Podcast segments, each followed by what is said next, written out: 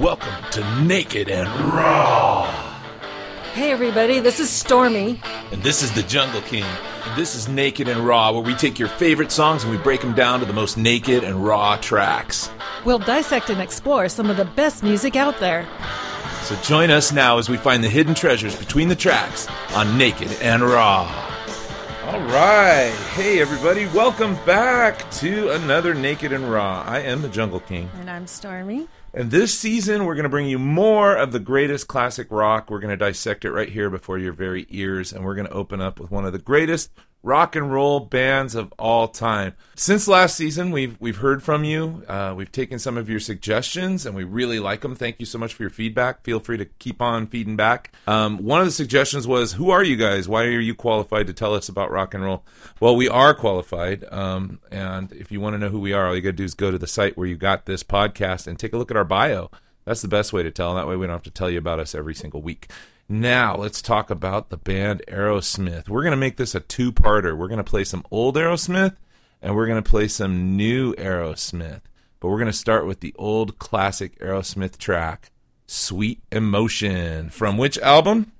Toys in the Attic. Yes! Sweet Emotion is sometimes called Aerosmith's signature song. It was recorded March 75. That's right. It was their third album. It was put out on Columbia Records and produced by Jack Douglas. Jack Douglas. And engineered by Jay Messina, who was also played the bass marimba. we don't know what that is. Uh, you'll hear it. We're going to hear this thing. It sounds like a marimba. I don't know what it is. Uh, I think personally it's a tone drum, but when you hear it, you'll be able to decide.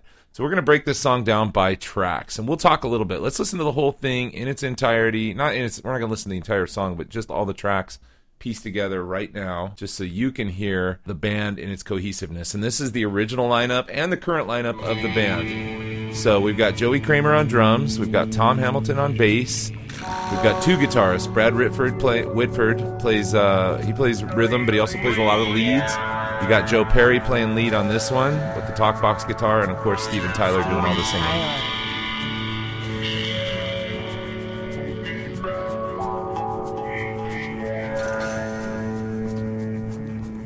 Definitely one of their biggest hits. Super iconic. And you're hearing the talk box. Yeah, that thing on his guitar. Bag. We're gonna solo that. The bag, yeah.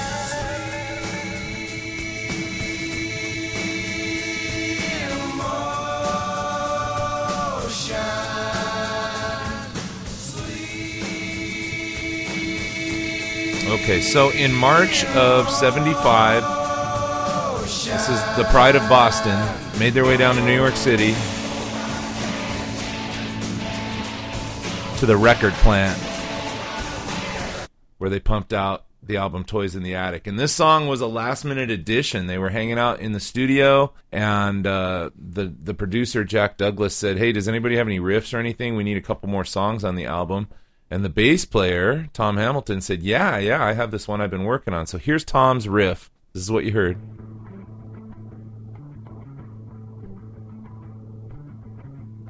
So Tom came up with that on the bass, and the rest of the band just kind of jammed along with it, and that's how they came up with this song. So Tom basically came up with the entire song and then Steven came in and wrote some lyrics to it. What can you tell us about the lyrics to this song, Stormy? Well, there's a few things that are rumored to be. Uh, first of all, the lyrics m- might reflect the growing feuds between the band members' wives, including a so called spilt milk incident where Joe Perry's first wife, Elyssa Jerret, threw milk over at Tom Hamilton's wife, Terry.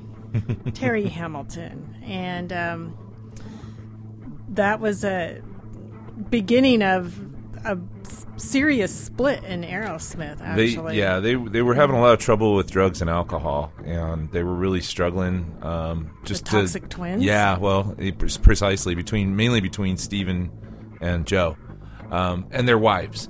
Um, Steven and his wife or girlfriend at the time showed up at Joe's hotel room with his wife. They needed some heroin. Joe wasn't going to share. And Steven went and wrote some of the lyrics to this song, wearing all the things that nobody wears, saying all the, what is it? I don't know. Okay. We'll listen to him in a minute, but but a lot of these lyrics were just a direct insult to Joe Perry and his inability to share his good drugs. so this is a pretty intense uh, bass line if you listen to it. It's not real clean, kind of sloppy and gr- grimy or gritty. It's got a great sound though.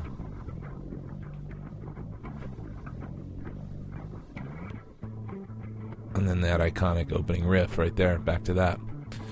Okay, and that brings us to the guitars. Now we started talking about the talk box, and the talk box, um, the one I'm familiar with, was put out by Heil Sound, and it's basically it's a it's a speaker driver built into a little box, and you plug your guitar into it, and it pushes the sound out of this little speaker driver, and then there's a plastic hose, and the sound comes through the hose all the way up to your mouth. The tube goes in your mouth, and then you put the tube next to a microphone so that when you shape your mouth, you can shape the sound of the guitars to the shape of your mouth. So what he's doing is speaking, and there's a number of tracks of him using it. It's probably three guitar tracks using this talk box. Which what was it called back then? The bag. They called it the bag. by Kustom Electronics. Right. No longer Uh-oh. available. Okay. So you get a little OE. So you can hear him actually moving his mouth around. They panned left and right.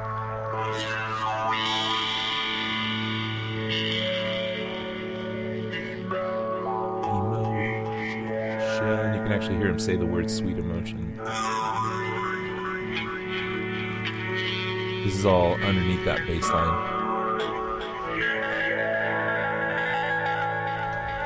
And then it kicks into the song, and then there's no guitar for this whole part of the song. It's just this, the bass.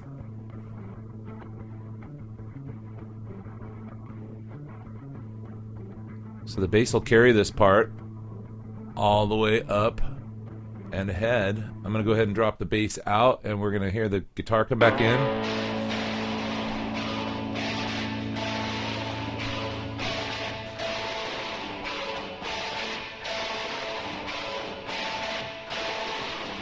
Joe Perry was playing his uh, Les Paul. The Gibson Les Paul was the big, you know, electric guitar that a lot of guys played during the mid 70s. It had a much rounder, fuller sound than the Fender guitars that were big in the 60s and late late 60s era. Okay, I'm going to jump ahead to the guitar solo if maybe somewhere around here. Oh wait. Isn't that interesting? It just breaks down to one clean version that's panned just to the left.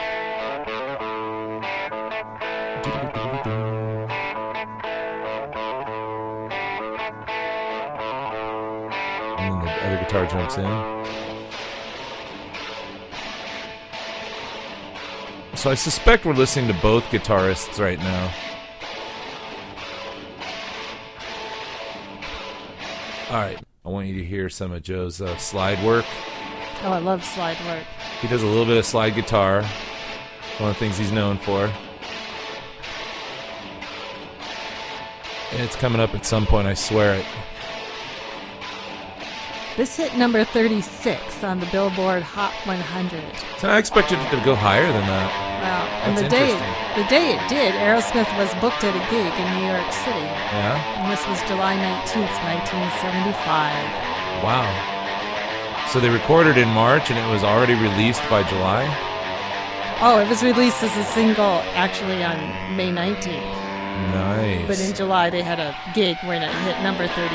And yes, so for their recorded signature, in March, out on the radio by May. Yeah. And then for their signature song, I agree. I thought it would be higher. Oh, Okay, what here's that? this.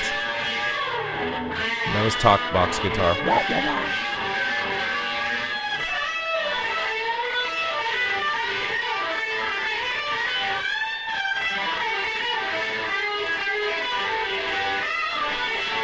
So no slide yet, just lots of bends.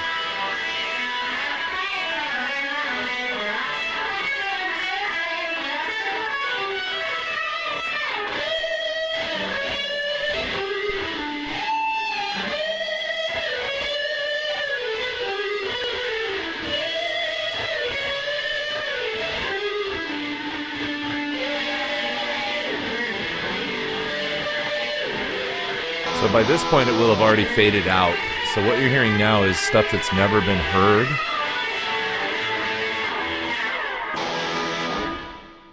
And a tag that they used in the studio. Okay, now the fun part. What we did is we rolled all of the percussion, so the drums, uh, a shaker, and that bass marimba slash tone drum into one track with the vocal. So you're going to hear all of those together right now from the very beginning. Listen. Bet you never noticed that tone drum before, or tongue drum, Or marimba, or whatever they're whatever the hell it. that is. I know in the live version, Steven Tyler plays a salt, sh- a little salt packet, a sugar packet for a shaker.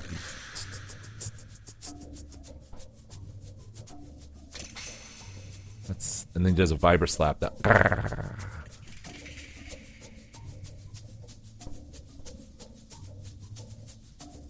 and then Joey Kramer comes in on drums. Pop.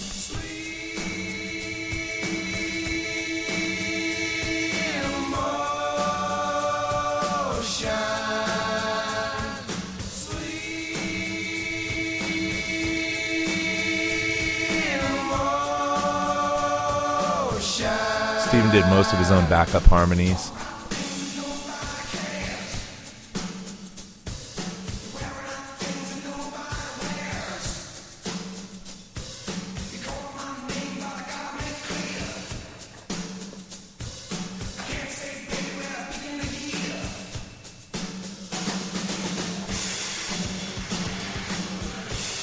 There's backwards. Now, this is some interesting stuff because what they did is they did some backtracking, which was very popular in the 60s and 70s. Basically, what they would do, turn this down just a little bit, they would flip the reel over, and then on a specific track, they would record a cymbal, just a psh, psh, psh, and then you reverse it back and play it back. It sounds like there it is and there's some talking.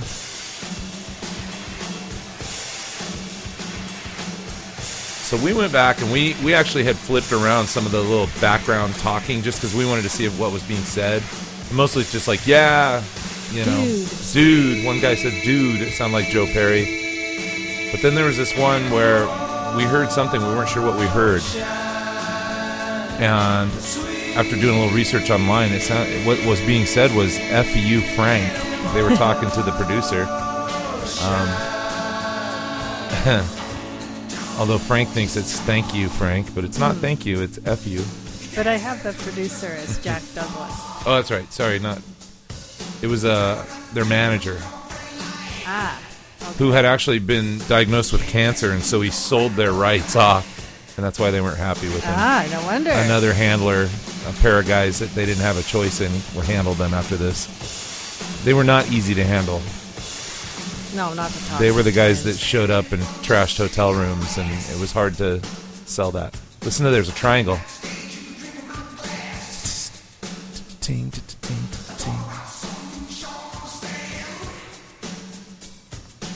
That was a great production choice.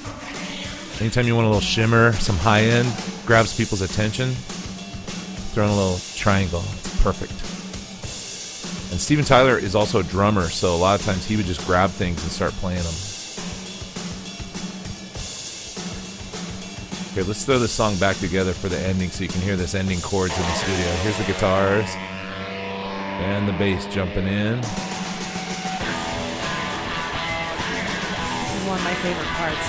Me too. Da da da da da. Let's drop out the drums. Just bass and guitar.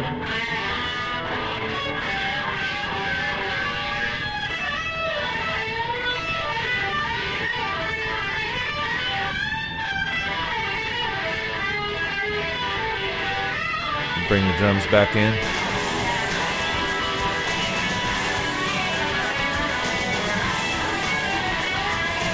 So then you hear this riff, this iconic riff that's usually right at the fade out. You hear it once, and then on the second one, normally right here, that's where the track fades, and you don't hear what happens after that. Well, right now, you're going to hear how they ended it in the studio as a band. Check this out.